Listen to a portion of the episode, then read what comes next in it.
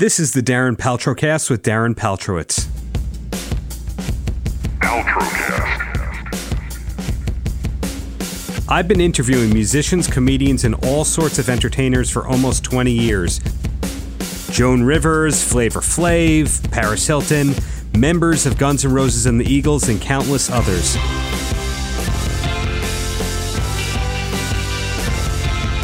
This show is about artists and why they do what they do.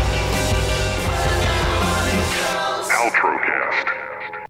On this edition of the Paltrocast, I spoke with three great entertainers with cool new projects to talk about Danny Trejo, Damon Wayans Jr., and Jason Scheff.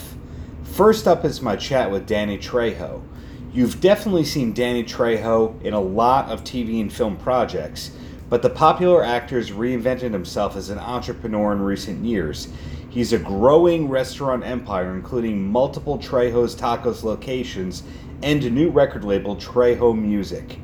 I spoke with Danny by phone in June 2019 about these projects and also former Paltrocast guest Diamond Dallas Page.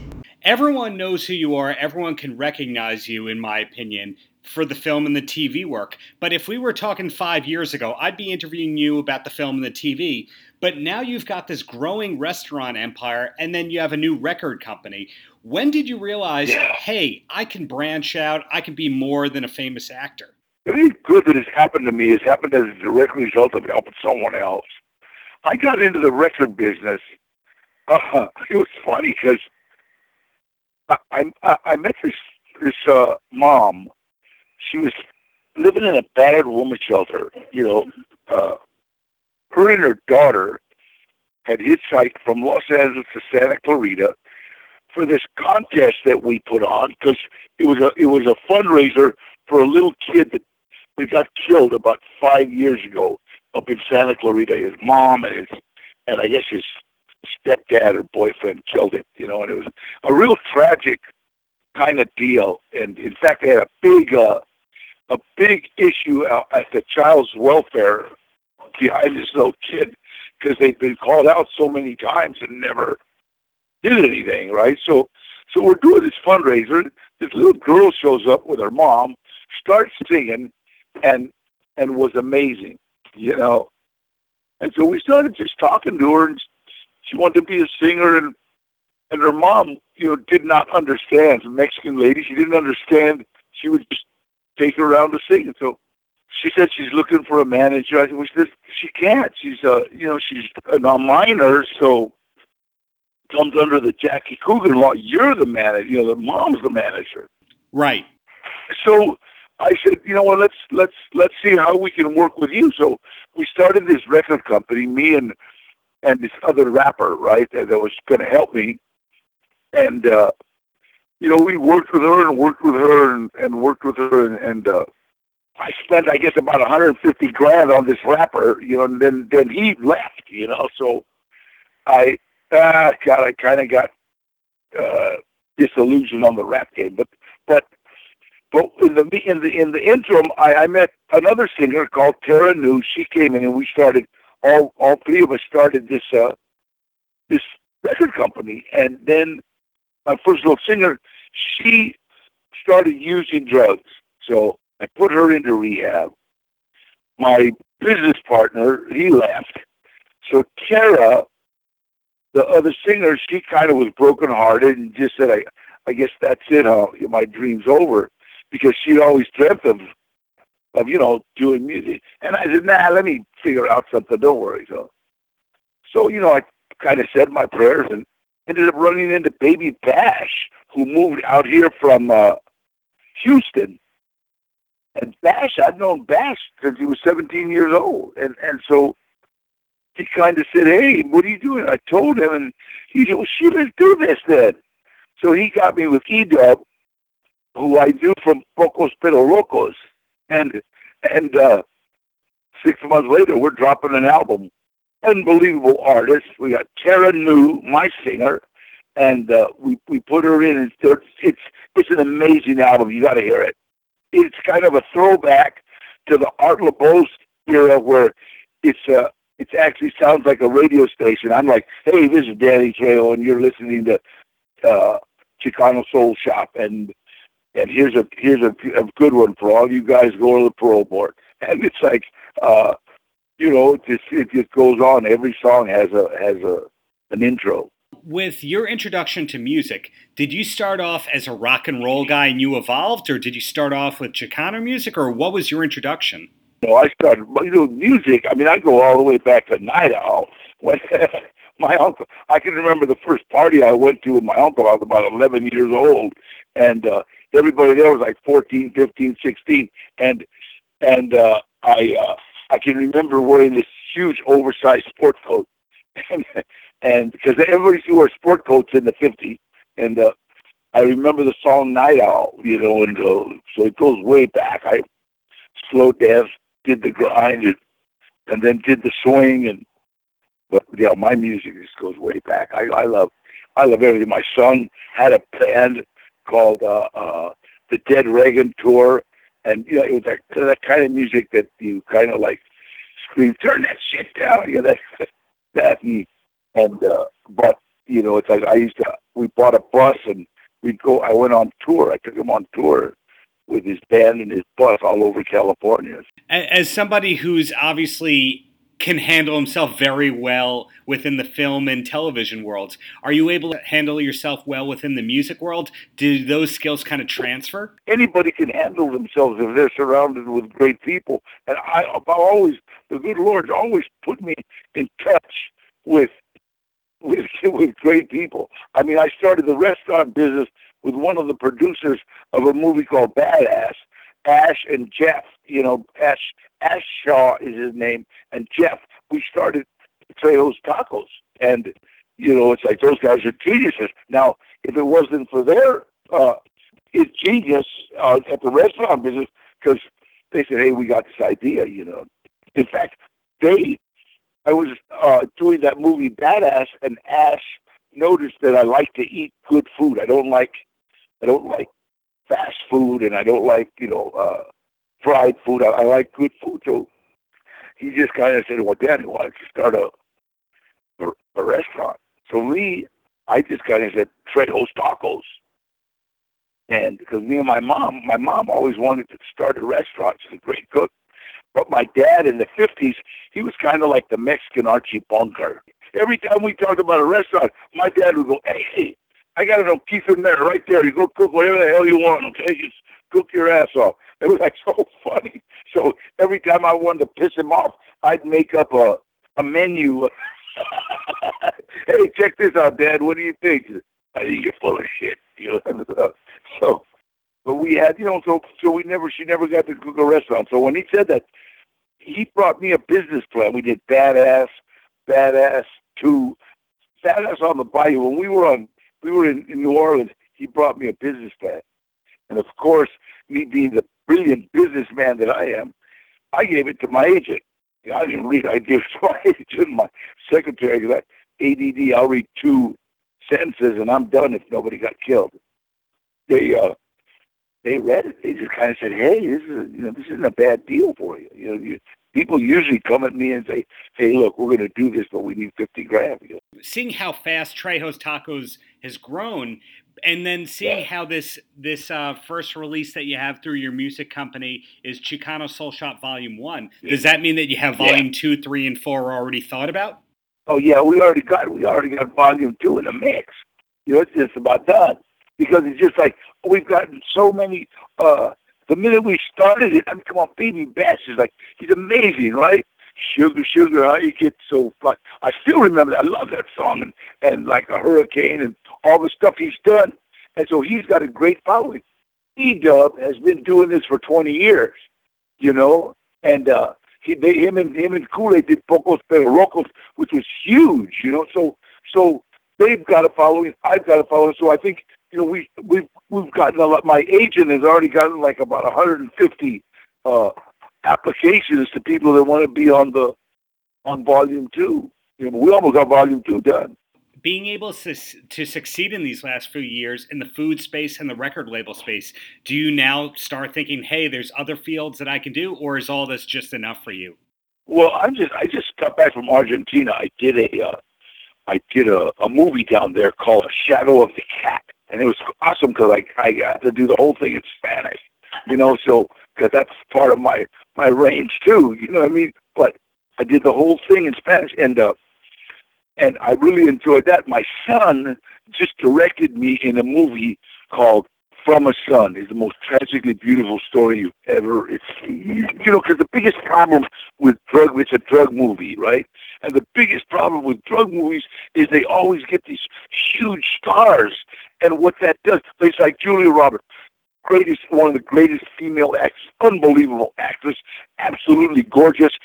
But when she does a movie, if they try to make a movie about a message, it gets lost because she is so dynamic and so great. And me, it's like I'm a worker bee. Okay, I'm not a I'm a worker bee. I work. And so to see my son said, Dad, will you star in this for me? I go, Yeah, of course I will, man. So I might win an award for this movie and I didn't get paid. But uh, don't ever work for your son. But uh he he directed me and it was beautiful, beautiful. I think that's the first time you're ever going to see me cry in a movie. Wow, that is a that's a breakthrough. When you when you said the word shadow, I thought you were going to be talking about your recent cameo on the show, "What We Do in the Shadows," which was fantastic. yeah, thank you. Yeah, it was like it was kind of like it was just so so so weird. So it was like, and and then being my I can remember my son giving me direction and me look saying, "Hey," I used to whisper, "Hey, I used to put you on timeout, you little shit." Come on, Dad, let's go. so we did we did really great. So so I'm basically I'm just I'm waiting for his next movie. I want to do his next movie with him. You know, I told him let's do a western. Wow. Well, I hope that happens. And uh, uh, two more questions, if you don't mind. Anything you want. Is it true, as the first question, that you are the inventor of the diamond cutter? Absolutely. And you tell DDP I taught him that. God, I remember I, she did that one. Hey, I invented. She goes, shut up. I will oh. I love Diamond Dallas Page. Listen, you know what's so funny? That guy, he does yoga. He, the only wrestler that can still walk. Indeed, indeed. so, uh, in closing, any last words for the kids, Danny? Hey, you know what? Shoot for the moon. I'd rather shoot for the moon and miss than aim for the gutter and make it. Next up is my chat with the actor and comedian Damon Wayans Jr. An exciting newish project of Damon's is the Special Guest platform, which he launched with entrepreneur Chris Jones. Special Guest lets everyday people book entertainers for their parties and establishments. I kept the focus of our conversation on special guests, although I was able to throw in a few Wayans family related questions for good measure. So I first want to know if this is the first time that you've ever lent your name to an app, or had you been involved with other uh, tech things before? No, no, man. This is my first, uh, first and only. Well, so far only. Definitely my first. It's my baby. You know, I, I, I thought of the idea, I ran it by my co-founder, and we built it into something that uh, actually works. And how did your co-founder and you uh, meet in the first place? Did you know Chris from being a tech guy? I didn't know Chris, but um, I have a mutual friend. He and I share a mutual friend, um, and she introduced us to each other. He had worked uh, with her on an app, and then I, I told her this idea that I had, and she was like, "You should talk to uh, Chris Jones." And so I talked to him, and, and we kind of went back and forth with the idea, and just built it out, beefed it up, and, and here we are. I mean, it took uh, I would say about a year to like to get it fully functioning, and then about another year to like start, you know, getting people on board, and then uh, you know, it's just kind of been uh, we've been using each year to like tackle uh, different aspects of the app. You know, first it was um, the uh, the talent we were getting on board, and then uh, last year and, and this year so far, it's been uh, venues and, and customers, people using the talent that we have that we've gotten on board. Now, you do have a lot of famous investors beyond yourself involved with the app. Who was the first one to come on board? Oh, wow. First one to come on board. Oof. I think it was my uncle Marlon. And didn't he do the, he did the show, right? Hey, good memory. Yeah, he was on this podcast a couple of months ago. Yeah, yeah. So him, it was it was him. We we pitched to him, I think, first uh, as a unit, and then yeah, he he came aboard. Well, do you remember the first known entertainer that was on board with the app that was really behind it as somebody that could be booked? Somebody could be booked. Uh, yours truly. Uh, that was I hopped on first. I was I was definitely bookable. Uh, I think Marlon came aboard too. He, he did a couple shows through the app. It's been a very collaborative, uh, very uh, positive effort uh, from all fronts. I love the idea of the app, but I have to imagine that there's a lot of people in the industry who might be afraid of it because it's eliminating artist commissions in a way. Did you have any detractors on that end? You know, you know the the interesting thing about technology and and kind of how I'm using this app is I don't necessarily want to take away from the people that uh, you know make their living, uh, you know, uh, being agents and managers. These are for people who don't have that. These are, these are for the the 80% of the industry or of entertainers that don't have representation. So this is servicing them. And um, you know, if if agencies decide, you know, to get on board later on, to come aboard our app and kind of use the people that are like lower on their roster who aren't getting as much work as, you know, the people at the top of their roster, then we would definitely be there to be a helping hand, you know. But to answer your question, no, we, we're we're not trying to step on any toes. And and I think that the the industry knows that. That's why they're not like, you know, trying to destroy us. And then you mentioned that you're constantly tweaking new features to the app.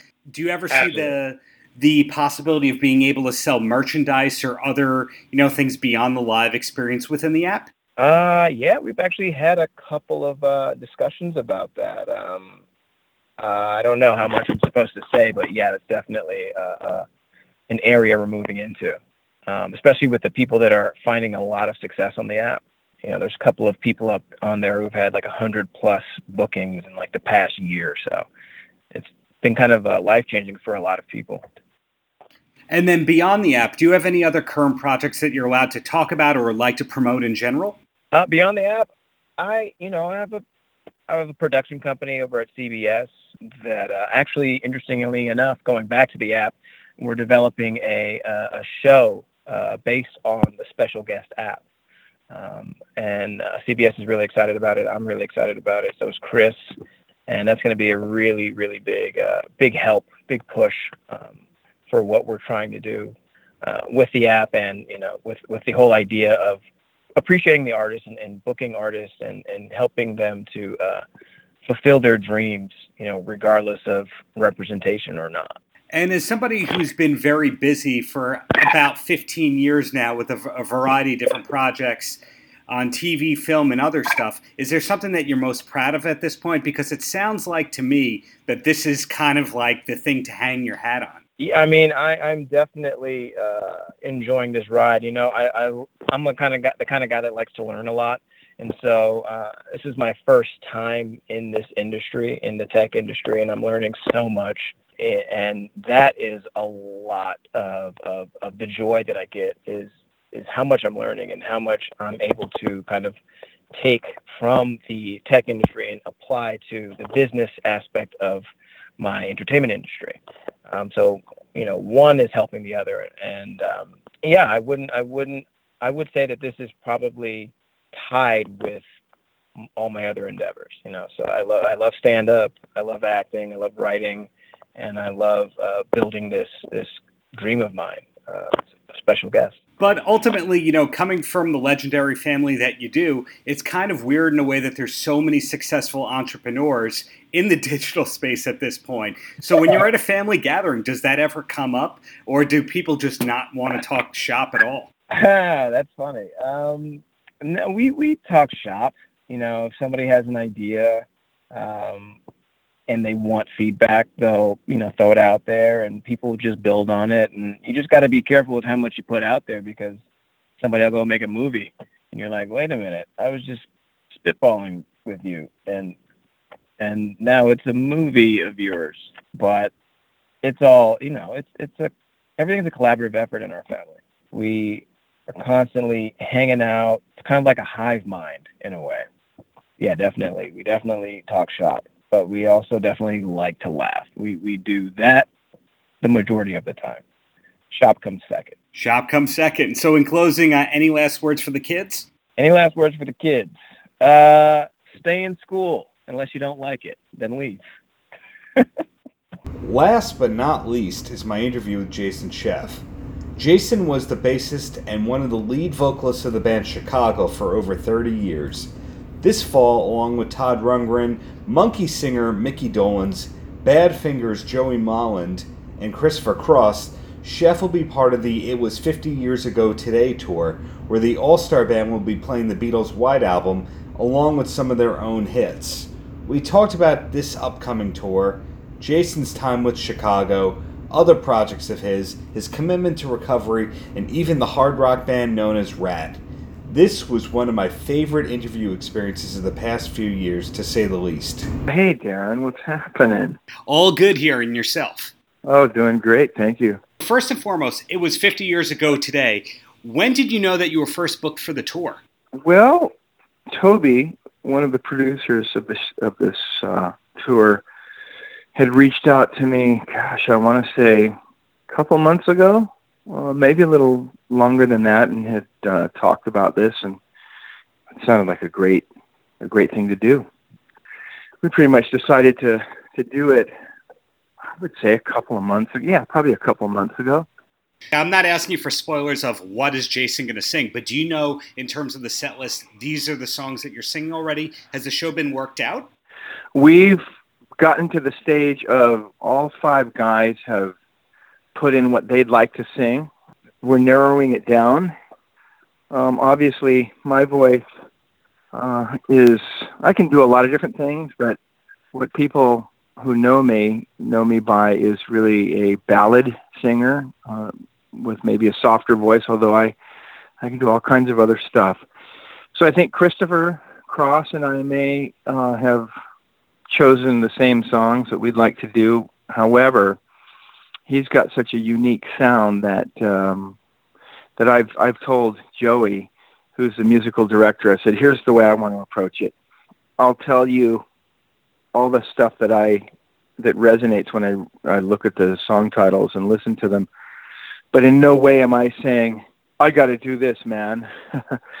so um, just let everybody else know that uh, that I'm not making a statement that I need to do this or that. So if uh, if Christopher wants uh, certain songs, I you know uh, I I defer to you know you have that. Go ahead. Now, did you know all these songs before the tour? Did you know a lot of them? I'm curious about that part. Uh, I knew a lot of them. I knew a lot of them, but some of them I, I had to brush up on. But what's really cool is it's so diverse.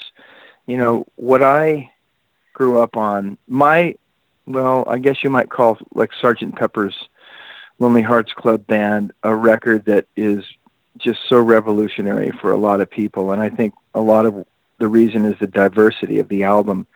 My Sergeant Pepper's Lonely Hearts Club band album for me is Goodbye Yellow Brick Road. I'm 57, and so my generation is uh, is that when Goodbye Yellow Brick Road came out, that's my Sergeant Pepper's um, album. So when I heard, when I went back and revisited the White Album, what I love so much is the diversity of the styles you know, it's not nowadays. You hear records that come out, and and it's just a lot of the same, a lot of the same um, sounds, genre. But back when everybody, you know, back when these guys made these records, uh, with with this journey, you know, going across all these styles, and it's a listening experience. You put the put the album on, and it takes you through a total uh, journey and experience. So I'm that's what I'm really excited about. And of course, somebody who's been following you for decades know that you spent over 30 years touring the biggest stages in the world and all that kind of stuff.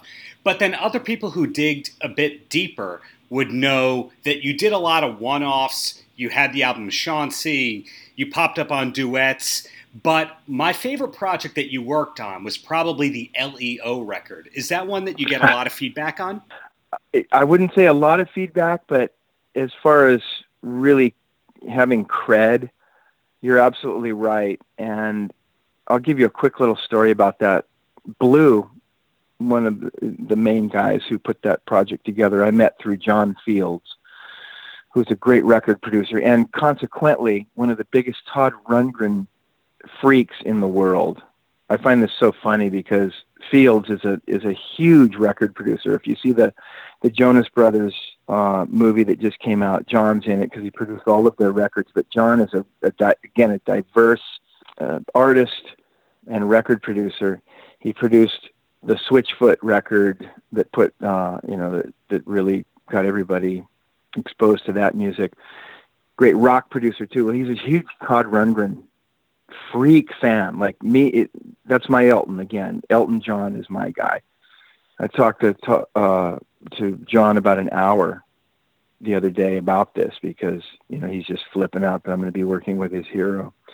But one of the artists that John produced is Bleu, and Bleu and I became friends because the guy's just so wickedly talented. And obviously, you know that if you know about this record. Yes. Bleu and I got together in in Vegas and it was the most it was the craziest uh, conversation and and revelation of what was going on in the music business and artists because Bleu is the next generation back. He's he's probably about ten years younger than me. So he was telling me this story of how he became an artist and how he had, you know, songs that got into movies. Um, he he got songs cut by the Jonas Brothers through John Fields. And he was telling me the nightmare of how it was all playing out that there was no industry left. Records weren't selling. Um, as an artist they didn't know what to do with him. Again he's diverse so they they didn't know what you know how to pigeonhole him and i'm telling you he left vegas because we were performing chicago was out in vegas and he came to hang with me and write with me for a few days and i i literally got the feeling that i was looking at a guy who was on his way out of the business. It was kind of like, what's the point anymore? I'm so in the red with my publishing deals, my my record deals, and everything. It's like there's no. It almost. I mean, he wasn't saying this, but I was taking it this way. It's futile. There's no way back. I'm dug in too far. So I'm literally thinking one of the most brilliant artists on the planet is on his way out, and and I'm thinking how sad. And I, I even told him, I said, if you were around 20 years ago, you'd own the world. 20 years ago, you would have hit records, be making a ton of money, and it's just it's just sad that the timing of it is this. So anyway, we end up, you know, uh, he goes goes home, and I get a call probably two weeks later, and he says, "Hey man, you want to do some backies on this record that I'm doing called LEO? It's a it's basically a tribute to ELO, but we're not re-recording their songs. We're writing songs in that style. And I went, absolutely. Are you kidding me? Because that's a lot of what I do. Big background vocal thing, which when you look at Todd Rundgren, that's exactly what he does. It's very similar, right? And so I'm going, absolutely. And he goes, there's no money, but we just all want to do this. And I think Zac Hanson was, was in on it. One of the guys from Jellyfish. Mike Viola, just this incredible, eclectic group of, of the most talented guys in the world. And the light bulb went on for me right then. You can't keep an artist down. They, they have to create. If I'm going, this guy's like almost out of the business. What else is he going to do? Right? So I'm going, this is inspiring. Tough it out. We'll figure out how to monetize this, but you can't keep the artists down.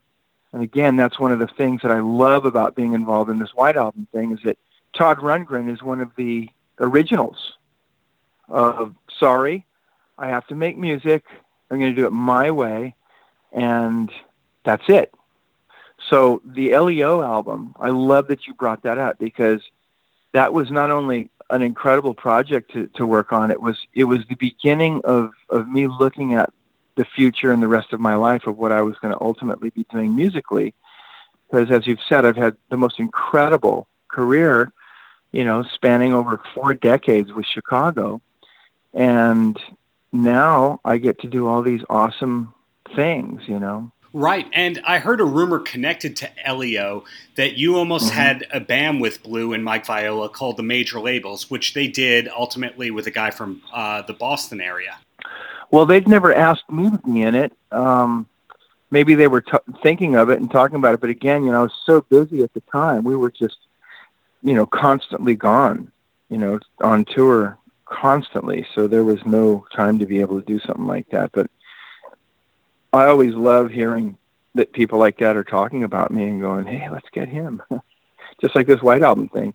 When I heard, you know, uh, Toby, who's uh, Christopher Cross's manager, called me about this, and I said, "I said I love this because, um, you know, I, I dig all the the people you're talking about, and I've actually worked a little bit with Christopher. Christopher was on a bill with with us, Chicago, um, so I've run into him out touring, and I played bass on a track on one of his solo records. And Toby made me feel really good. Oh yeah, he goes. I talked to Chris and uh, and told him that you know we were talking about you, and Christopher said, "Well, that's a that's a real musician and a real nice guy." I said, "Well, I love it.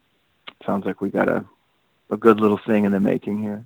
Well, on the other side of the musical spectrum, is it true that you grew up, or at least cut your musical teeth, playing with members of Ratt? I didn't play with them, although in San Diego, I was 15 years old and I joined a band called Coco Blue. And that was like, that was one of the, the best uh, top 40 bands in the city. And it was really my first experience of being in a band that, that went around and played against rival bands, and we held our own. Um, we played this Del Mar uh, fair dance, uh, yeah, like a dance, uh, and opened for a group called Listen, who was the group at the time. They we were all these guys are real. They got their own lights and everything, man. And uh, so when we were in that circuit, one of the other bands that was that was uh, around was a group that I can't remember their original name. You know, it might have been some real, real uh, creative name that everybody else used, Excalibur or something. you know, but eventually, uh, I'd, I'd heard of this band, and they were called Mickey Ratt, and they were a rival band. But I ran into Rob Crosby, who ended up, you know, his name they he was calling himself Robbin Crosby by the time Ratt really uh, broke. But Rob, I'll never forget him. Big, tall, you know, rock star looking guy even back then, but always super sweet. Never posing, never, you know, tr- trying to be this aloof guy. Rob was always solid. And all of a sudden, they went to LA and they became Ratt. They tore it up and I ran into Rob after they had had they had made it, and that's when you can usually tell. And he was the same guy, just super sweet, cool. We were just talking about being San Diegans that you know that had come up to L.A. and and had some success. And unfortunately for Rob, you know, getting um, just kind of caught up into the the wrong things in in L.A. and the business. Uh, you know, he had an early demise, but but yeah, so I, I never really worked with them, but they were a rival band. Ultimately, you know, looking ahead past that, it was 50 years ago today tour. Do you know other projects that you're working on? Do you have other things that you're looking forward to? Absolutely.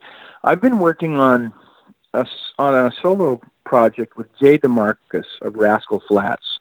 Jay's the bass player and really one of the driving forces, if not, you know, I would say probably the leader of the band.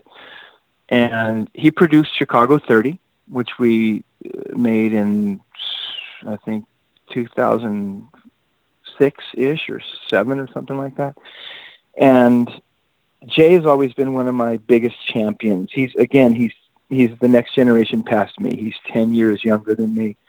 And we played a gig together, uh, or not together, but we played a, a gig two days after they played at the Washington State Fair in 20, in 2003 he left a, a letter to me and it was that moment when I realized that I had my own part of the the legacy of influencing younger generations and I got a beautiful letter from Jay saying, Chicago made me want to be a musician, and I've followed your part of the career because, of course, he he said when he started making music, Hard to Say I'm Sorry and Chicago 17 was what lit him up. And then when Peter Cetera left, he said, I was crushed because I thought the band was over. And then as the story goes, he says when the video for Will You Still Love Me came on MTV, he ran into the next room and said, Mom, it's going to it's going to work. They found the guy. So Jay's been one of my biggest champions. We've written a ton of songs together. Like I said, those songs became the catalyst to make Chicago 30, which had been the first album we uh, recorded in 16 years. Um, had a duet with Rascal Flatts that I co-wrote, and uh, so right after that, Jay was saying, "Let's get in and keep this going, man. Let's let's make a record." And so we started a solo record, and it's just kind of been sitting around. I just didn't have enough time until now to really talk about finishing it. So Jay's been really pushing over the last couple of years. Come on, man, let's get into it. So we finished it, and it just got mastered, and it's killer. It's just, you know, I've got the the best Nashville team in the world. Derek Bason, B A S O N, uh, is he's got 62 number one singles under his belt um, has made most of Rascal Flatts records with them, uh, all of Carrie Underwood's records, all of Luke Bryan's records, and so that's my team. So of course the vocals sound amazing, and so that's done. We're going to be taking a meeting actually um, here in Nashville this week with the marketing team for a marketing strategy. So it's the timing is perfect. Being going out on this White Album tour, and I've got a, a record coming out, and um, I'm also going to Asia with Arnel Pineda, lead vocalist of of Journey, and Jeff Timmons, one of the vo- uh, great vocalists of 98 Degrees. The three of us are going over to to Asia, uh, basically representing, you know, that 80s and 90s era of uh, of great love songs and ballads. So we're going to be doing some dates together.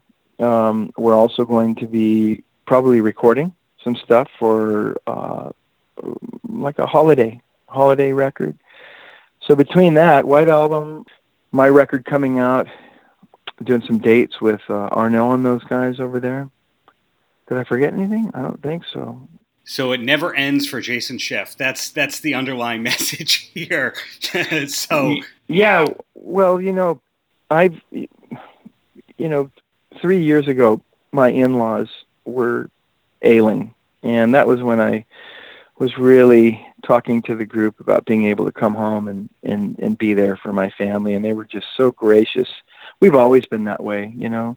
Chicago has always looked out for the guys when people had family issues and stuff, uh, always accommodating. So, you know, they just graciously gave me the opportunity to come home and, and deal with this kind of stuff. And so, you know, of course, losing her parents was a real big adjustment. You know, it's one of those things where you have these relationships that are they're super solid. We've been together forever, and um, have our family, and you know, she's been a, a great you know soldier in all this. But when her parents were ailing, and I saw what that was doing to her, that's when I said, I gotta I gotta go get next to her so I really was just taking some time off and not doing any music, and then um, just doing some some charity work and really seeing the impact it had on uh, on the people. You know, going to St. Jude's, literally going to the facility in Memphis and seeing the kids in their red wagons, and and it really stirred me. And so I said, let me just get out and do you know some limited stuff so that I don't have to be away from my wife and uh, and kids for too long and uh, and then all of a sudden all this this other stuff starts bubbling up, and so I love it. Yeah, uh, it does not end for me. So, in closing, speaking of endings, any last words for the kids? Any last words for the kids? I'm gonna I'm gonna say something that's pretty heavy. I lost a son about four months ago, my stepson. So coming home to be with my family, I had no idea that it was going to be even heavier than losing um, losing uh, just in-laws, but and we lost him to an accidental drug overdose. And I myself am recovering, 32 years, clean and sober. What I want to tell kids is when I found music, really at about six years old, seven years old, and I was, I, I yeah, I was starting to play it, piano, um, but I found something that was the answer. It was the medicine, the real medicine. When I started seeing the impact that had of playing it for people, which is sharing it and seeing the goodness that it put out there, I knew super early on in my life where I was going, which means I wasn't floundering around trying to figure out who and what I was going to do. I still struggled with with drugs and substance for quite a while until I was 24 years old. But having that initial seed planted, now I know that a lot of my future has to do with getting the message to kids because what's going on out there is Russian roulette and I am I am an example of what happens and what that looks like.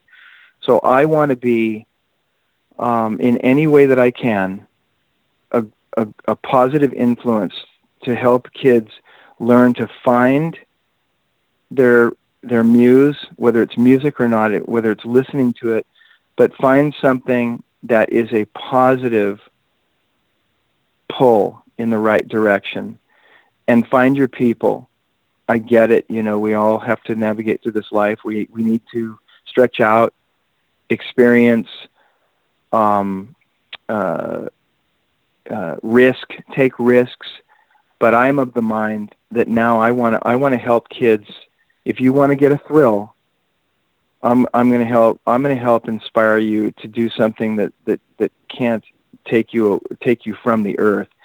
If you want a thrill that uh, you can't buy, let's get you on stage in front of 15, 20,000 people with with spotlights on you, and and that'll get your attention.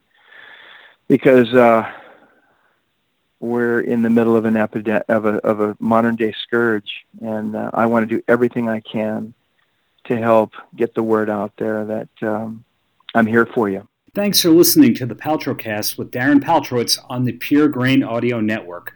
More information on the Paltrocast can be found online at www.puregrainaudio.com.